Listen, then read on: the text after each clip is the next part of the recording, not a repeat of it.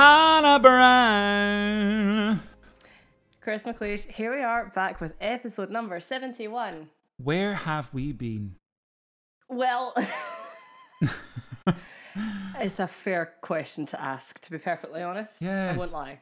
It's just been a while. We've be- both been incredibly busy over the past month and a bit. So finding time Yeah. to record has just been a challenge, but we're back. Exactly. It's all good. It's fine. Um, I mean, we should put into context also that in that time, it's not like we've just not been doing the podcast and seen each other. We literally haven't seen each other. No, we haven't had Since- the opportunity. We had a brief We- encounter on Sunday. We did. We inadvertently bumped into each other at the cinema, which was very, very weird. Yes. But not unexpected, actually, because we were there seeing Moulin Rouge. We were there seeing Moulin Rouge. It was being screened as part of the Glasgow Youth Film Festival. Um, I got a rose from a can can dancer. Just want to put that Very out there. Very nice. Very nice. I think that's because I was sitting at the end of an aisle, but I would like to point out that she saw my vintage style and she was like, "That girl needs a rose." So I think thank you're probably you. right. I was wearing a you. very modern hoodie with a tie dye you type you print. were because this is no, this is the weirdest thing because we genuinely didn't. We had no clue that either of us were going to be there. I was sitting up the back with my family, and then I saw Rebecca, who is a mutual friend and colleague, Mm-hmm. come in, and I was like, "Oh my god, there's Rebecca! I've not seen her in ages." And then two seconds later, I was like, "That's Chris McLeish. Chris McLeish is here as well." so I was going to run after you, but I thought I'll, I'll speak to you at the end. It's fine. It was like five minutes before the film started, so Yeah. It was good. I mean, we all know Moulin Rouge is fabulous, but it's just so good. So good. Even better, like, and it's one of those films that just is made for cinema. It's made to be on like a big screen. It was very so good. because it is a film that feels a bit like an acid trip, but it felt even more trippy. Yeah. actually being on screen. The, so the thing I was thinking about is how there are so many things in that film that shouldn't have worked, but because they Mm. went so full tilt with the stylized nature of it, there are Oh, loads yeah. of things at the time they probably thought this is risky, but let's do it and see what happens. And they they did it, but it doesn't take away from the fact that it is one of the best love story films ever, in my opinion. Oh, I like absolutely like fully agree. It was definitely one of those go hard or go home like moments. There was Yeah. no point in sort of like just half doing it. So like they went all out and it paid off. Although Well, it should have won the Oscar. Agreed, agreed. Nicole, you were robbed. She was. But I think by going so full out with the weird stuff and the quirky moments, the realist, the realism and the moments of intimacy and all that kind of stuff hit so much harder. yeah. And then the ending obviously hits really hard because you've been kind of giggling away the whole time because the show, the story's a bit daft. Um, Exactly. And the thing is, like, I'm sure most of us have seen Moulin Rouge, but if you haven't, if you watch it, it tells you what the end is about three minutes into the film. yeah, I think the first lines So, ever spoken. Literally, yeah, one of the first lines tells you what happens at the end. But even so, you still sit the whole film and you're like, oh, what happens isn't going to happen. Yeah. Because it does sort of lull you into this false sense of security and stuff like that. And then obviously the ending does inevitably go down the way it is predicted. So, um, Oofed. Oofed, oofed, oofed. it does. It does. What was great though is that you could tell there was definitely people in this near me that had never seen the film before and were emotional wrecks. Yeah, and there were a fair few sniffers. we also had an audible gasper just to my right. So there's the bit where Christian says, um, "Because she doesn't love you." she doesn't love you. and oh then, my god, And yes. then as he said that, this person next to me went, "It was so good. It was so dramatic." I love reactions in the cinema so much. It just makes it so much better. Yeah, Oh my god, what a time. But that was marvelous. But other than that, we have not seen We have not each other at all. Well, the last time we saw each other in person, we were doing a little cheeky ceilidh dancing. yes. Yes, we were at our lovely friend Sally's wedding and we had a delightful evening. Chris was in a kilt. Of course, people. Of course. It happened. Um, and we did a little ceilidh dancing. We made Mrs. Jones ceilidh dance. Yes, he had a which I great don't think he was. I don't think he was thrilled, but he was a good sport and he did it. Yeah, well, he did enjoy it on reflection. That's good. Mhm. That's all that matters. So um, Yeah, but oh my god, it's been a long time since I've ceilidh danced, and I was knackered. Well, let I, me tell you. I had just had COVID.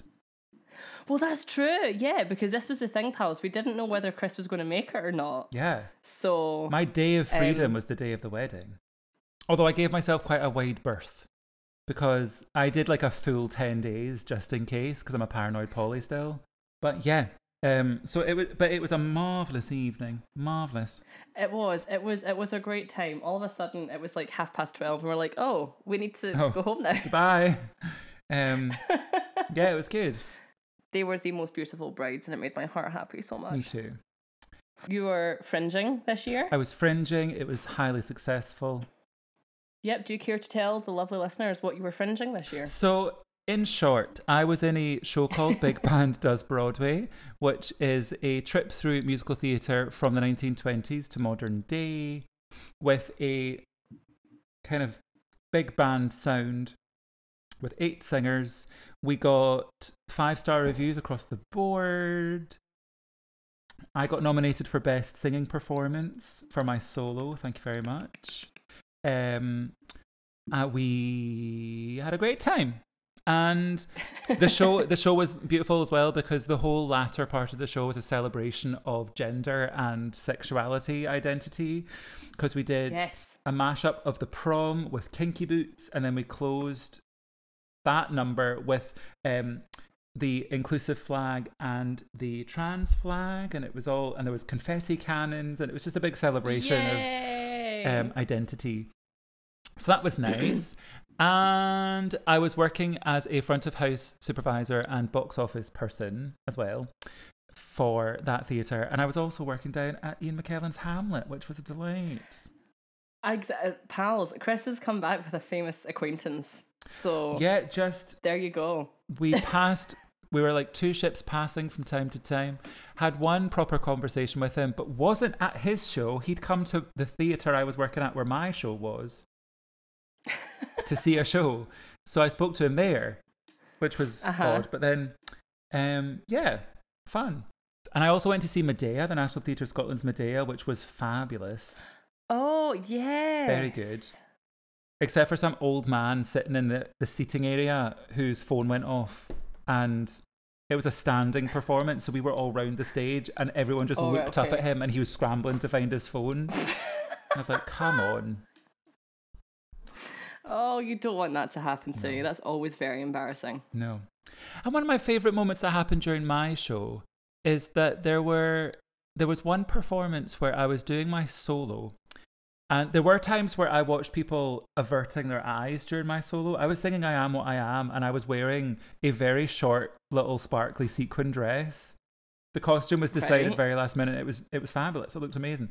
But I, I'm sure you did. there were definitely people in the audience that didn't feel comfortable with my existence. And I was like, screw you, I'm going to sing this to you. Um, but also, there was one performance where I was like, there is a girl on her phone this entire song, right in the center of the audience, and it was winding me up no end. oh, I was like, my "Get off your phone." Then the next number comes along that I was in, which is the Les Mis uh, mashup. Uh-huh. So I step forward to sing Bring Him Home, and I clock the same girl, still with her face aglow. It turns out she was just really pale and she was picking up the light from the stage. and I was like, How rude. My God. On your phone this whole time? Nope, just really pale. and I thoroughly enjoyed. Oh, I, I'm glad she was there. I'm glad she was having a nice time. I just wish that she wasn't quite so, like a little beacon that made me think she was on her phone. Oh no, pale people problems right Yeah, there. That's it. That's it. no. But yeah, it was all good other than that. Oh god. Oh, that's embarrassing. Yeah. I can empathize though. Like fair. Yeah. Like we do. We do tend to reflect like Yeah, just a bit like tinfoil. pick it up. I'm trying to think what I did. So I well, I went to Venice. Yeah. We were just talking about that pre-pod because we were catching up Mm-hmm. Yeah. for 45 minutes. Um, so I went to Venice and that was a stunning and lovely time. Mm-hmm. Um, that that Venice is just a bizarre, really wonderful place Yeah. because it's just like it's a place that shouldn't exist, but it's just in like its own little bubble. In Yeah. the world. Like it's honestly like it feels like a place kind of out of like a book. It's Mhm. very strange. But I went there and that was a great time. Um I had like curated a whole holiday wardrobe, so I went dressed a little bit like I was going to solve like an Agatha Christie murder mystery. I'm sure you fit in fine.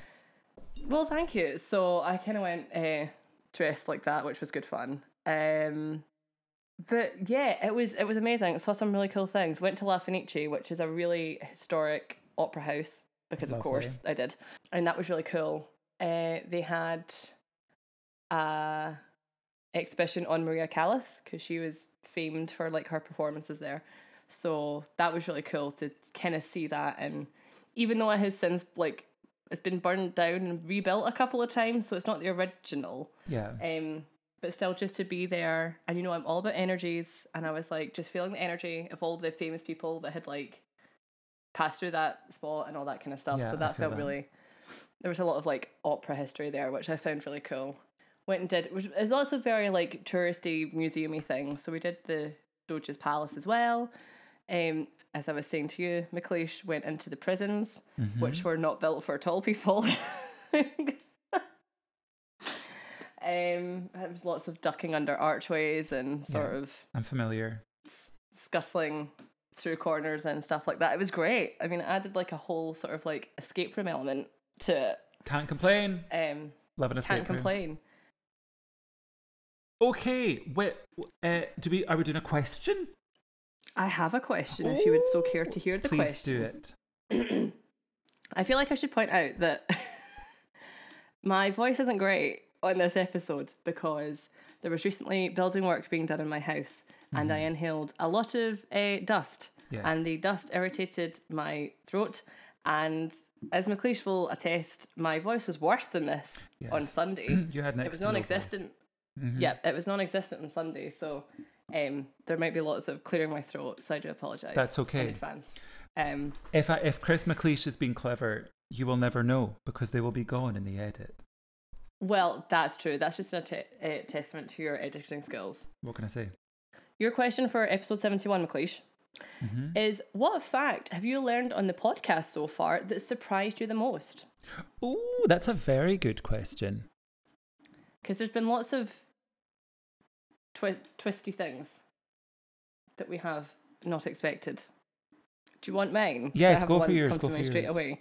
The fact that not only was Washington Irving Scot like part part Scottish because of his parents and his ancestry, Mhm. but also that he was pals with Walter Scott. Yeah, that That'll is surprising. that will never fail to blow my mind. I think overall- single time. the number of random connections between stories and how often That as well. particular people will often crop up in different stories and you're like how are you there you were just in this other Yeah. story we told like um little john little john crops up everywhere Literally, Belle and Little John, they got about, did those boys. Yes. But it's just, it's really, really funny how, yeah, that people will crop up time and time again.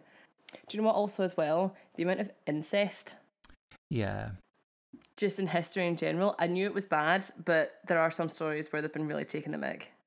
the thing that's just come into my head it's not surprising but it is also disappointing is how little information you can find about many of the women in history obviously I fully agree with that. that was that's tough going sometimes because it's hard to kind of body out your story a little bit and you can't find information Yeah. about these women because people just didn't write about them as much as the boring old men but when you find Yeah. a good story about a woman there are so many fascinating badass women in scottish history so that's not agree. that's not surprising but it's disappointing that there's not as much information on them as you'd like Yeah. Oh no, I fully agree. Like I think that's why there is such a movement today about sort of rewriting women back into history because it is so male centric. Which because it was because it was men that were doing all the important things because all ladies were permitted to do was sit and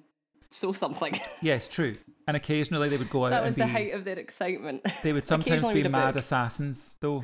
Sometimes they well, would exactly. That's hold the, the, fort at a castle, throw boulders, Yep. wave hankies. Exactly. That's the thing is that some of them really did do like incredible feats and Yeah. were like amazing, but we just don't really know about them because why would you write about a woman? Do you know what I mean? Do you know what I mean? Also, surprised at some of the ages that some of the people we've spoken to managed to reach because they lived in such rubbish times. There are so many people we've covered that were Yeah. like, and they lived to 94. And you're like, how? Yeah. How? That's a surprise. That's fun enough. Just because you mentioned Little John, that's another thing that surprised me as well. Is that he lived through the entirety of the Victorian era, and by that I mean the entirety of Queen Victoria's reign. Yes. Because he lived until he was like eighty odds. He was born like was it the year before Burke and Hare went in their murder spree, and he died in like nineteen. I can't remember, like sixteen or something like that. It's Mad. wild. Yeah. It's mad. Fun times. Um, but yeah, there's lots of very I know that I always go back to this episode, but it is one of my personal favourites because I was proud of uh-huh. Is the Titanic stories. I'm surprised at Yep. how many Scottish people were involved in the Titanic. That's a very good one. Yeah, that's a very good point actually. Person upon person kept coming up, and I was like, how? There's so many of you. Yeah, well, do you know what? See, sticking with the boat theme, Yeah. is that I was the same when I did the episode about the terror, the mm-hmm. Erebus and Terror, was the amount of Scottish sailors that were on those ships. They just can't get enough. That that's the thing. but it comes back. It comes back to that thing of like the they're kind of like not written out of history, but they're not really documented as much. And then any fictional telling isn't necessarily an accurate portrayal, so you just presume, oh, there weren't any. Which is why I was so shocked that some of the central characters in the Terror TV series, which is a great TV series, don't get me wrong, like I love Yeah. it, but when it transpired that quite a few of them were Scottish, I was like, oh, yeah, yeah, didn't yeah. know. But I, I agree with you on how much Scottish history is interconnected. It's very weird. We always say it. There's not that many of us. Well, that's true. hmm And let's be honest, is that quite a lot of the people that we feature all kind of come from the same fields. They're usually either medical or they're serial killers. So there's no in between Sometimes really. both. So- sometimes both. Oh my god, I'm currently reading a book called Oh God, The Way of All Flesh. Oh, I think. Do you have that by Ambrose Parry? yes. Ambrose Parry is not even one person. It's a husband and wife duo. It's two people. It's Christopher Brookmyre and his wife. Yeah. People will probably know Christopher Brookmyre and his crime novels. But it's so good. Have you read it or have you just got it? I enjoyed it. I enjoyed the historical side of it, and I enjoyed the stuff that I was like, I recognize this, I recognize this, recognize this. It was occasionally too slow for me, hmm but the second Fair. one is good, but it's playing it like Simpson's got himself into all all sorts of troubles, and uh, Do you know what? Simpson is someone we have not actually covered on the pod yet. I know, and weirdly, it's because I can't actually. I've tried digging into him a few times, and I've never really found anything really like juicy. A story that's really juicy about him. He j- he was just kind of good at what he did. I Yeah. think is sort of Yeah, the basis of it. We should point out that James Simpson was the person that kind of advocated chloroform as Yes. like pain relief, um, in or like anes- early anesthetic Yeah. in surgery. But the reason I thought about that about history being interconnected is that I read I was reading a chapter this morning, and one of the characters makes a comment. They're like reading a paper or something like that. Makes a comment about a man being found guilty in Glasgow of killing his wife and it's thought that he poisoned her and that he killed another girl in a fire. And I was like, that's a human crocodile. That's a that's human him. crocodile. That's him. Story number know- four or whatever it was. him. Yes. Oh, I love it when that happens in historical novels. I'm like, I know who that is. Yeah. No, that's. The, I think that's what I did enjoy about that book. How weird we're both reading the same like series. How strange. That I kind of love that though. Well, I inadvertently started reading the second one first because I thought it was the first book, and then I found the first one and I was like, wait. so I've gone back to the first one. So I'm re- everything makes much more sense now that I'm reading the first one first. So yes. Good. um, well, that's good. Well, it's so funny. Our previous conversation is actually quite apt to my story this week. I'm not going to lie. Yeah. Um, because it do be about a badass lady Susan Boyle. Oh my god. Um, she's not necessarily she's not Scottish herself, but she is connected to Scottish history, which is a point I will get to towards the end of the story. Let's kick off with another story after a very long break. Yay! So, Caroline Sheridan is born on the 22nd of March 1808 in London.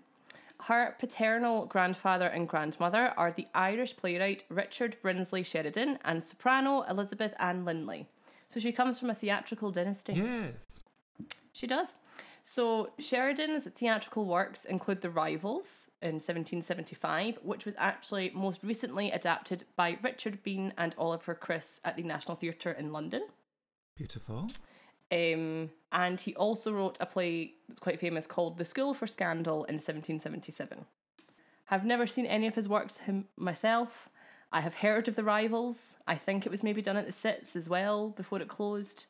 Um, but he's kind of a sort of comedy of manners type of Okay. writer, like your archetypal sort of 18th century, slightly farcical stuff, I think. Okay. Says the girl. I, believe mean, I really should know. I believe but I don't. Um, so Caroline herself would go on to be a writer as she would author several novels and poems in her time. So, um, upon her father's death in 1817, the family faces serious financial problems, as was occasionally the way. Caroline and her sisters, Helen and Georgiana, are considered three beauties of society. Her sisters go on to marry a baron and a duke, respectively. The Duke. I know it's all very Bridgerton, right? yes. um, yes, so the sisters, the Sheridan sisters, are kind of known within London society as being very accomplished and like this is early 19th century. That's kind of like your worth was based on the languages you could speak and Yeah. how artistic you were. How good your cross Um, but they were considered, yeah, they were considered uh, very beautiful and very accomplished ladies. Um, I also believe that they kind of knew the royals, and I think I read somewhere that one of the royal family kind of gave the family an apartment because they were so, they were like close to bankruptcy basically. That's so nice of them. that's that's a thing. Her sisters go on and marry high ups in society, and a match is also made on behalf of Caroline. Ah, arranged marriages. Ah, hmm. Yes, the classic. So, the classic. George Chapple Norton, who was born on the 31st of August 1800, was a barrister and latterly a Conservative Member of Parliament. Mm-hmm. Yep. At the age of 19, and somewhat at the encouragement of her mother, Caroline, arguably reluctantly, marries Norton. Okay. It's not necessarily an arranged marriage, but I, from what I was reading, I think her mother was kind of like, it would be for the best if you go and marry this guy. Yeah. So, as was kind of done at the time. Like, Yeah. and at 19, she was getting on a bit. Yeah, past her prime. so she was like, you want to get married before you're 21, so maybe just do this might be best for you. Yeah. Uh, but fun enough, it wasn't. Okay. because the Nortons' marriage was anything but a happy one.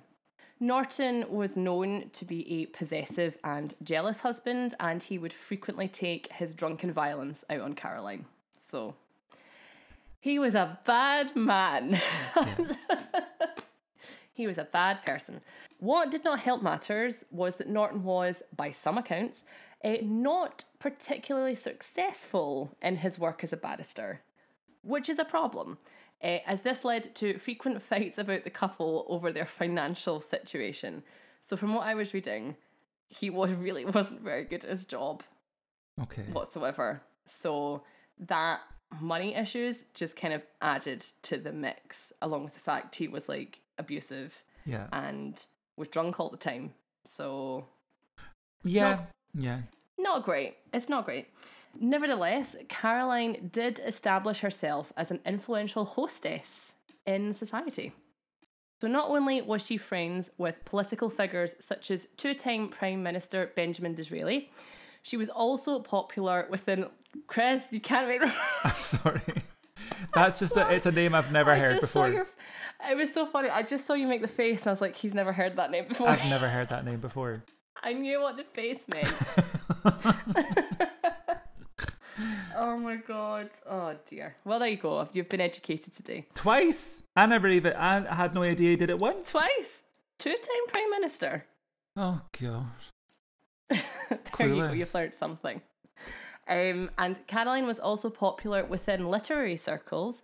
Um, another of her friends was a certain Mary Shelley. Oh, big Mazza shells. That's fun. Big Mazza Shells herself was a pal of Caroline. That's fabulous. So there you go.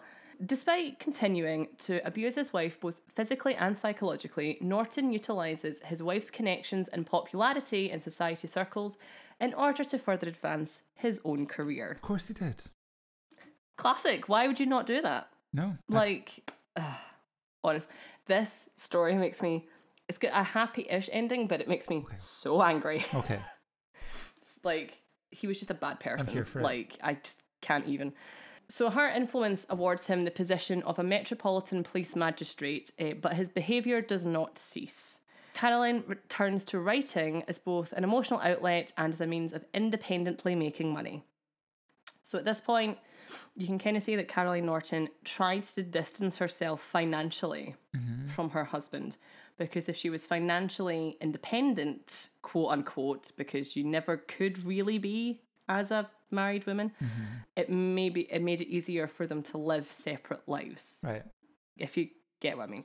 So she publishes The Sorrows of Rosalie in 1829 and The Undying One in 1830.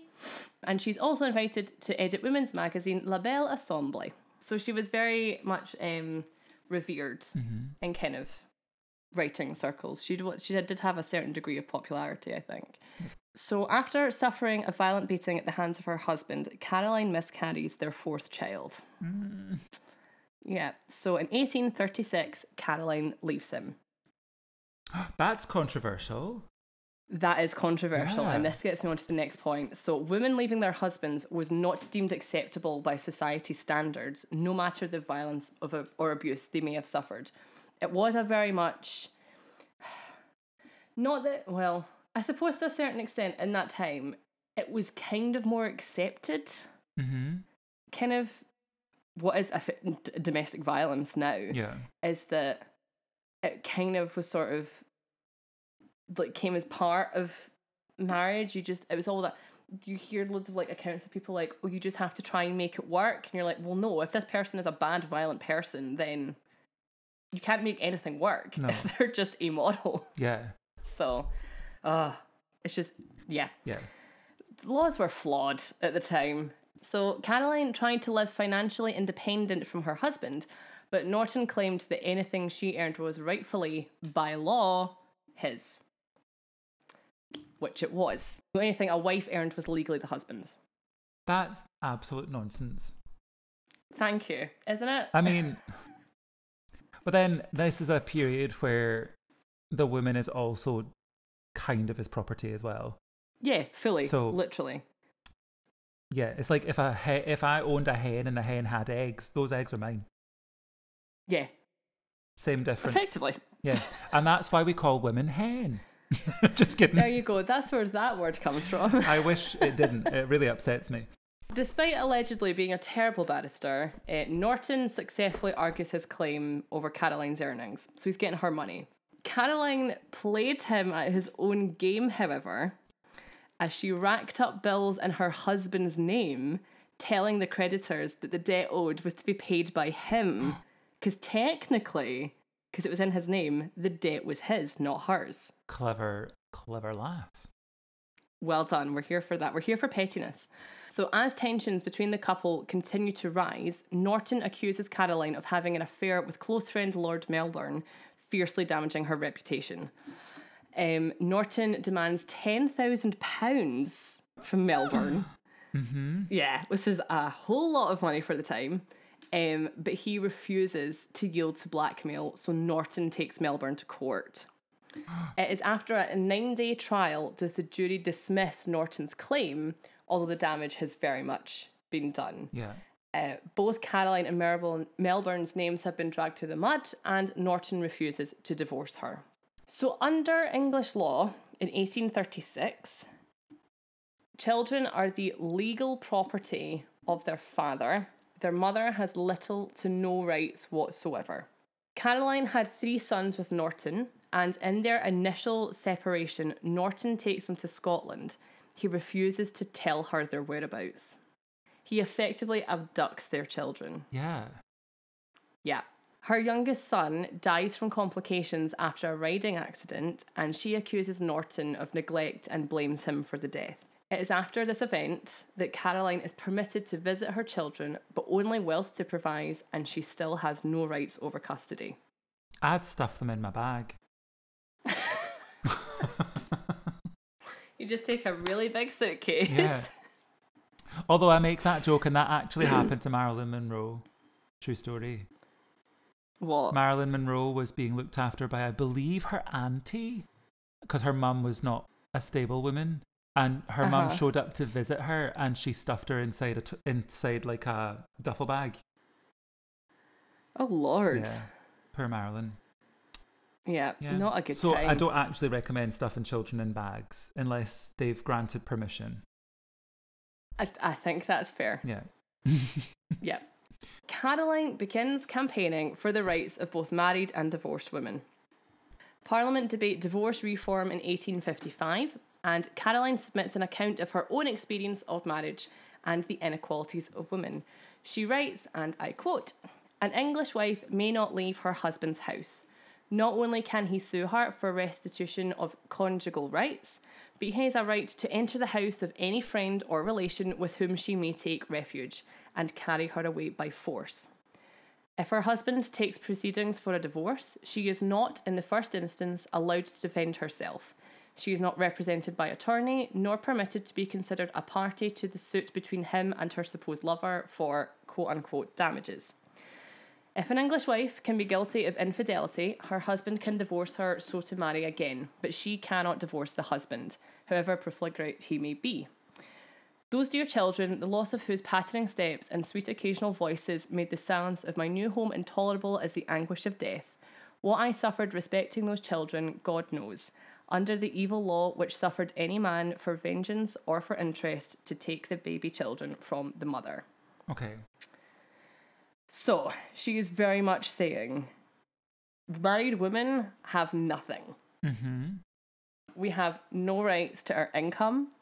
We have no rights over our protection. She was effectively saying in that first kind of paragraph is that if he was vi- if a husband was violent towards his wife, and she was to say was to go and like stay with a friend, he has the legal right to go into that house and take her back by force, Mm-hmm. and that's fine. So she's very much it's very much kind of just saying this system sucks. Let's do something about that Yeah. which for the 1830s like or like 1830s going into 1850s that was not women didn't do that Yeah. like this is proper high politics that she was getting really getting herself into here so good on caroline yeah. well done, her. Caroline's campaigning culminated in the passing of the Custody of Infants Act 1839, and this permitted mothers to petition the courts for custody of her children. Her efforts also brought about the Matrimonial Causes Act 1857, making obtaining a divorce easier, bringing in the concept of marriage as a contract rather than a sacrament, and permitted one to remarry if already divorced. Okay. Nice. The Act also abolished the crime of criminal conversation, which was a euphemism for adultery, and this was the very thing Caroline had been accused of conducting with Lord Melbourne. Her, campa- her campaigning did pay off yeah. because it did bring about change. Um, upon Norton's death in 1875, Caroline was finally freed from the marriage that brought her so much suffering, although she would go on to marry again. Nay. Okay. She does. It is thought around 1847 Caroline first meets Sir William Stirling Maxwell. Do you remember the surname? I do know the name Maxwell. Um, can't pinpoint where. So the Maxwell's family ancestral seat, what was was what was known as Nether Pollok, which is now a south region of Glasgow. The family property was Pollok House, and we spoke all about the Pollok We witches did, we on did. the pod. Woo! So, Sir William and Caroline were good friends, and there is speculation that if she had been granted divorce from Norton, they would have married earlier in life. With both their respective partners having died, they marry in the March of 1877, and Caroline becomes Lady Stirling Maxwell. Beautiful. Their happiness would be short lived, Oh, however. Yeah, as Caroline dies a mere three months later on the 15th of June. Oh, Yeah, so she did have a little bit of happiness at the end, but it's really sad. Caroline Norton broke many boundaries in speaking out in support for the rights of women of her time, although she has arguably fallen out of public consciousness. In 20, 2021, English Heritage announced that a blue plaque is to be unveiled in Caroline's name, marking her London home. And as a member of the Maxwell family, however fleeting it may have been, Caroline's portrait, painted by William Etty, hangs in the Silver Corridor of Pollok House. And that is the activist work of Caroline Norton. beautiful. So the reason she's connected to Scottish history is because she married one of the Maxwells. Yes. So yes, and she's got So a portrait she- in Pollok House. yeah. So that's why. That's why. So, but yeah. No, I love Had it. you heard of Miss Norton? I hadn't. I'm all for anyone who's takes a stand for their rights and all that kind of stuff. That's what a gem. Yeah, she very much she very much did and she was very very passionate about kind of divorce reform and mothers having rights Mm-hmm. to the access to their children. Because I don't think it's until you look kind of look back is that you realize that w- like we we always kind of joke about like a woman had they couldn't do anything in that time they couldn't have property da, da, da. and it's not until you really look at it you're like oh, well actually they really didn't have Yeah. many rights at all. So the fact that Caroline, who in certain circles was very influential and very respected, did kind of stick her head above the parapet and was like, look, this isn't okay. Yeah. Like, this isn't all right. There needs to be change here. And Good for her. she could speak from experience because her husband was a monster. Yes. They were all An amongst absolute us. monster. Although every time you said Norton in my head, I'd go, Norton here's a who in my head. um, and I was waiting for an opportune moment for that to make sense. Um, but Oh my it god. didn't present itself. it didn't present itself well. I appreciate the joke now. Thank if you. it's any consolation. It's one of those jokes that I'm like, this is a joke I would have made. Yeah. Here it is. Um, well, but it's lovely. not here now. So yeah, another badass lady connected to Scottish history that kind of paved the way for women's rights. Although she was kind of known to be vehemently against women's suffrage, Oh, but Well, no one's perfect. but funnily, funnily enough, quite a lot of women were at the time. Yeah. Like that, that wasn't uncommon. Yeah. She did. She did do a lot for the early women's rights movement. Yeah. and then had a little bit of happiness before she died really really sadly Poor thing. Wait, how old was she? she was 69 Oh, that's not bad. so to me like 1877 she died so i mean to make it to 69 in the victorian era was quite good Pretty going to be good. perfectly Pretty honest good. but i think it just feels more tragic is because she went through that horrendous marriage with norton Yeah. And then when you read about her and sir william stirling maxwell they did seem to have a genuine kind of like friendship and connection Yeah. So he gave her a little bit of happiness, and she's actually buried with him and his first wife. So oh, that's nice. The first wife will be like. nice. like, bit crowded, but first wife will be giving her the evil eye. to be fair, the first wife died quite in tragic circumstances as well. But that might be a pod story. Okay, so you never save know. it. Save it. So you never know. Pop it in Eh, the pod bag. So yeah, she did know. She did know a little bit of a little bit of joy That's good. before she Good gal. passed on. So well done, Caroline. Well done, We Caroline. you. So what are you giving us this week? I'm taking us across the way to Edinburgh. Really, we've never been there before. No, never heard of it. Never done that ever. Nope, nope, nope. So I'm going to tell you about Queensberry House and some Never of the things of that happened there. It's um it's a building of the 17th century, which is now a category A listed building.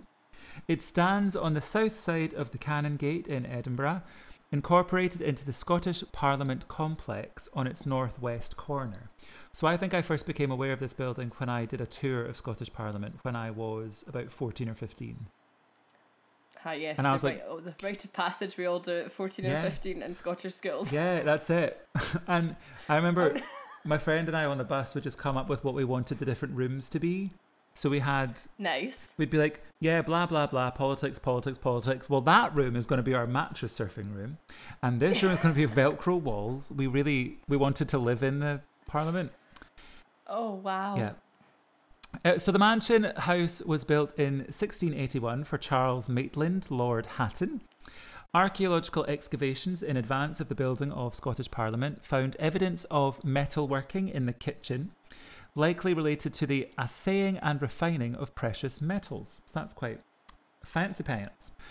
That is fancy. Given that Lord Hatton was a master of the Scottish Mint, the archaeologists have hypothesized that it may have been converted to a workshop to, date, to debase money from the Royal Mint.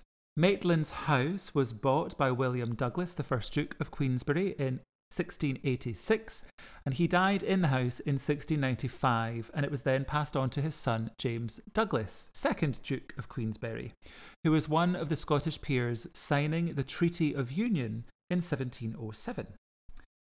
The public reaction to his involvement in the treaty was harsh, as it was seen as treasonous and self serving, and his house was attacked by the Edinburgh mob.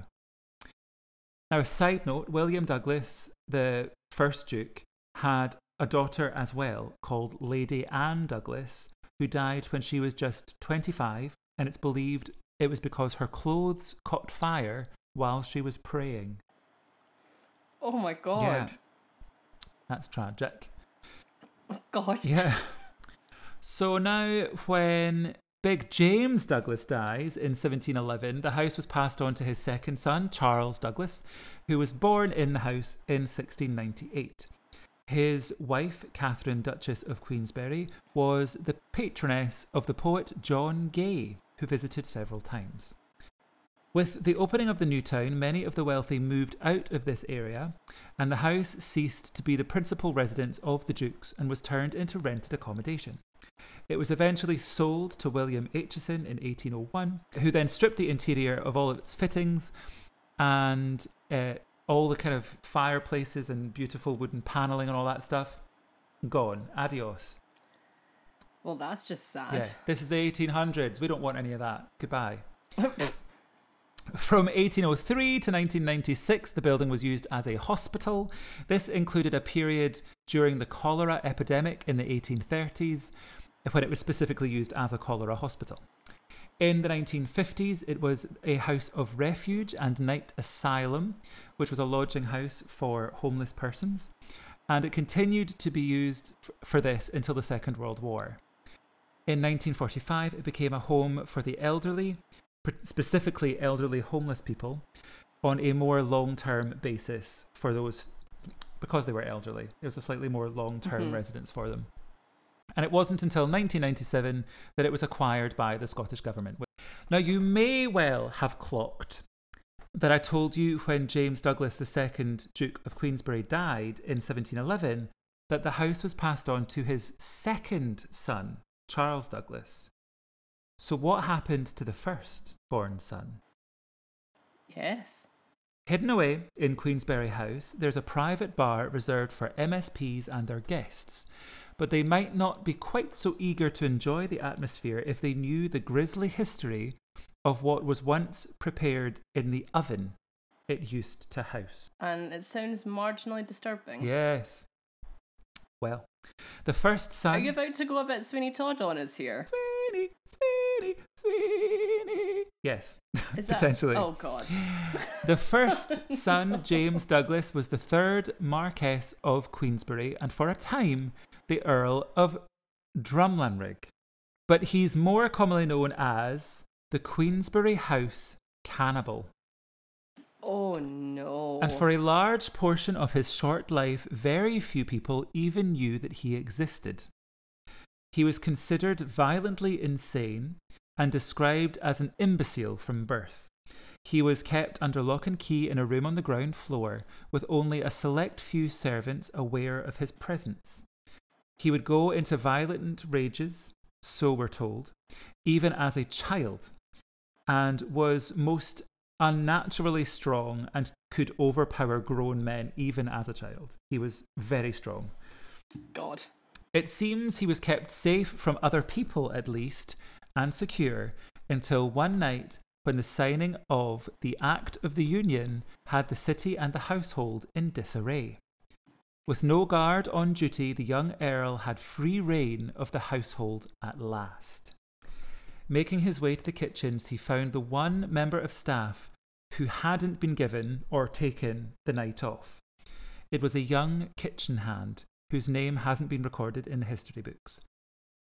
And he caught the attention of James Douglas, and either out of hunger or rage, he attacked the servant. When members of the household returned, it was the smell of charred meat and the sight of the mad nobleman devouring the servant. James Douglas, at this point, was 10 years old. What? Yep. what? So, looking at this from 21st century eyes, we have to question both the events and the diagnosis of this little boy itself. Accou- Accounts describe him as a madman, but this was a 10 year old boy who had probably never left the house, if his room at all. So much of the evidence here is speculation. It's unclear as to whether he was non-verbal or had made a confession, but if the rest of the household was household was out and the only other witness was roasted on a spit, it's circumstantial evidence at best. mm-hmm. Four years later, James would be written out of the line of succession for his father's titles in favour of his younger brother Charles, who would become Privy Councillor and Vice Admiral of Scotland, two positions to which James would clearly have not been suited. James Douglas died in 1715 in Yorkshire while under the care of a Mr. Richardson. Little else is known about his circumstances in the eight years between the alleged cannibal incident and his death, or why his death was registered so, so very far away from his family. He would have just turned 18 years old. Despite the almost superhuman strength from the legend around him and the gruesome nature, nature of his supposed actions, he had only just matured into adulthood he would never get to see. Whether he lives on as a pint sized bogeyman or as a tragic victim of his own circumstance, it is up to us to cast the stone. We can decide if he is an evil little thing but was just a boy, or if in fact the circumstance was so rough that we have to give him a little bit of forgiveness. Is there any ever a good circumstance to eat a person? I mean, not really, but he if he was if he was a little bit unwell and he was living in a period where the understanding of mental illness obviously was not great. Well, yes, he most likely would have just been locked in a room. Yeah, and if he was locked in there for long periods of time, then Then that's not that's not okay. that's, That's, not okay. bad. That is bad. But also, you don't just attack a little person working away in the kitchen and cook them and eat them. Not at ten years old. Not I 10 thought you were going to say he was at least at least thirty five. Yeah, no, no, he was 10. 10 years old. Uh, now, wow. history, or more likely gossip passed down as history, describes him as a cannibal. But there is no story, no, there's no previous stories that indicate that that was the case. And it's hard not to feel that the story is convenient for a family who needed a mentally competent head to retain and even increase their social standing. So, could the story have been fabricated in order to make him seem Mm. not appropriate to take the titles? Yeah. Yeah. So perhaps the tale was circulated simply to justify removing James from the line of succession or from enemies of the family who wish to blacken its name. It could be, who knows? There could be different ways Yeah. that the story came about. Either way, no one looked too closely at how an aristocrat, particularly an imprisoned child aristocrat, I am saying cat, You're saying that. uh, aristocrat with considerable mental health difficulties, was able to not only operate the oven but roast someone on a spit. So he was. Yeah. So there are some ways. so It's easy to see how the story could actually just be fully fabricated. I mean, you'd think though, if they were like, if they wanted to be like, okay, he he shouldn't inherit, it should be the other one. Mm-hmm. They would maybe just go, yeah, he's just not well enough. Yeah, yeah. Like, Which maybe leads us to the the story of somebody else coming up with it just to mar the name a little bit. yeah, I mean, cannibalism that's quite a stretch, but It is. A plus for creativity. I'll give you that. Yeah. Um, well, as a city, Edinburgh loves its gruesome stories. Not It even does. in London, with its Jack the Ripper tours, relishes its bloody past quite as much as Edinburgh does. Fair. But stories get embellished, layering on details or angles that aren't present in the original accounts, pandering to public prejudice just to get a gasp from a crowd or to share on social media. The Queensberry House Cannibal is a better headline than mental health and learning difficulties didn't really have any helpful provision in the 18th century, and it was easier to turn people into monsters. And as a society, we're still taught to fear people we don't understand. But it shouldn't be. Shouldn't be. History is written by the victors, or at least those who survived and were privileged enough, privileged enough to be able to write it. Edinburgh's history is particularly compelling, but that doesn't mean we can't interrogate it, ask why one particular version survives, and, wha- and what we gain by telling these stories. Stories of lunatics and madmen with axes still chill the blood, but people with mental illness are five times more likely to be murdered than they are to be murderers. And it's impossible not to see little James Douglas as much of a victim as the boy he supposedly ate. Even now, more than 300 years after the Queensberry House incident, the mentally ill lose their citizenship by virtue of their diagnosis in some countries. I think the US, there was particular cases relatively recently. And uh, they may well lose the place in the family unit where they are no longer able to fulfill the function of scaling the social ladder. It does happen. So it could have been happening 300 years ago Yeah. at Queens at this Queensberry house. So is the story all real? Is the story not real? Who knows? But it's a good story Yeah. nonetheless. But we also have to take account of not vilifying people with mental people with mental illness. But anyway, that is the story of Queensberry House. I, I mean, I didn't even know that was a building that did exist. It's quite a nice building. I believe it's yellow. Yellow. Yellow. I'm sure it is. Queensberry House. No, it's white. Nope. But in my mind, oh, it's got a tinge. I found that a, an article about how history may use people with mental illness as a villain just to tell a story that gets a gasp. Yeah. Yeah, yeah, yeah. This person who wrote this article, they were like, yes, we have a bloody history, and yes, this is a good story, and it's interesting to think that a 10 year old was strong enough to wrangle somebody and put them on a spit to then eat them. But Yeah. it is a good point that they are using a person with mental illness to tell a story and it could be that it was used to to blacken the name of the family or it could be Yeah. to justify him not getting titles but Yeah, yeah, yeah. regardless um it's a good point Yeah. It's how, like, historically looking at it, how you used kind of anyone with differences. mm-hmm. I suppose a good, like, another a good example could be like Richard III yeah is often vilified as this kind of like mean, cruel person with like what is it they say like uh, a withered arm and like a humped back when actually Yeah. he might have just had scoliosis. yeah yeah yeah totally So he would have had a difference historically in their mind that made him a good, well, victim really yeah to like easily slander. like the Yeah. beast in beauty and the beast That's also a, another very good example. although he wasn't a very nice man He wasn't. He eventually saw the light, which was nice. he did and that light's name was belle There you go. yeah There you go. um, Um, well, if you ever play the Beast again, you could maybe use the Queensberry Cannibal as character inspiration. I will. I will. I'll Keep think that about back him. your mind. Yeah, Um, I've got plenty of politicians I could base it on oh well. because there's many of them. Some of them have- really are real life villains. They are. Those are people we should vilify. No probs. Don't worry about it.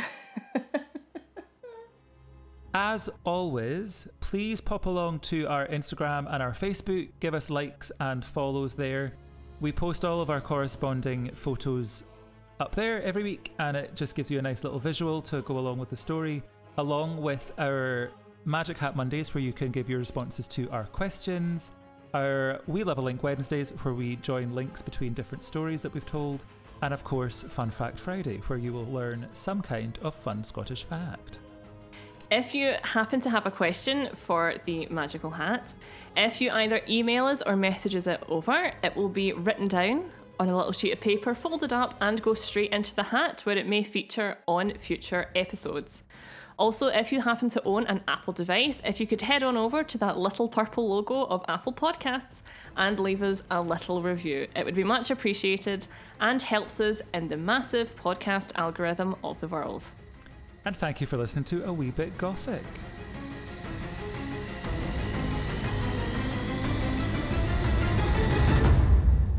Was that gothic? A wee bit.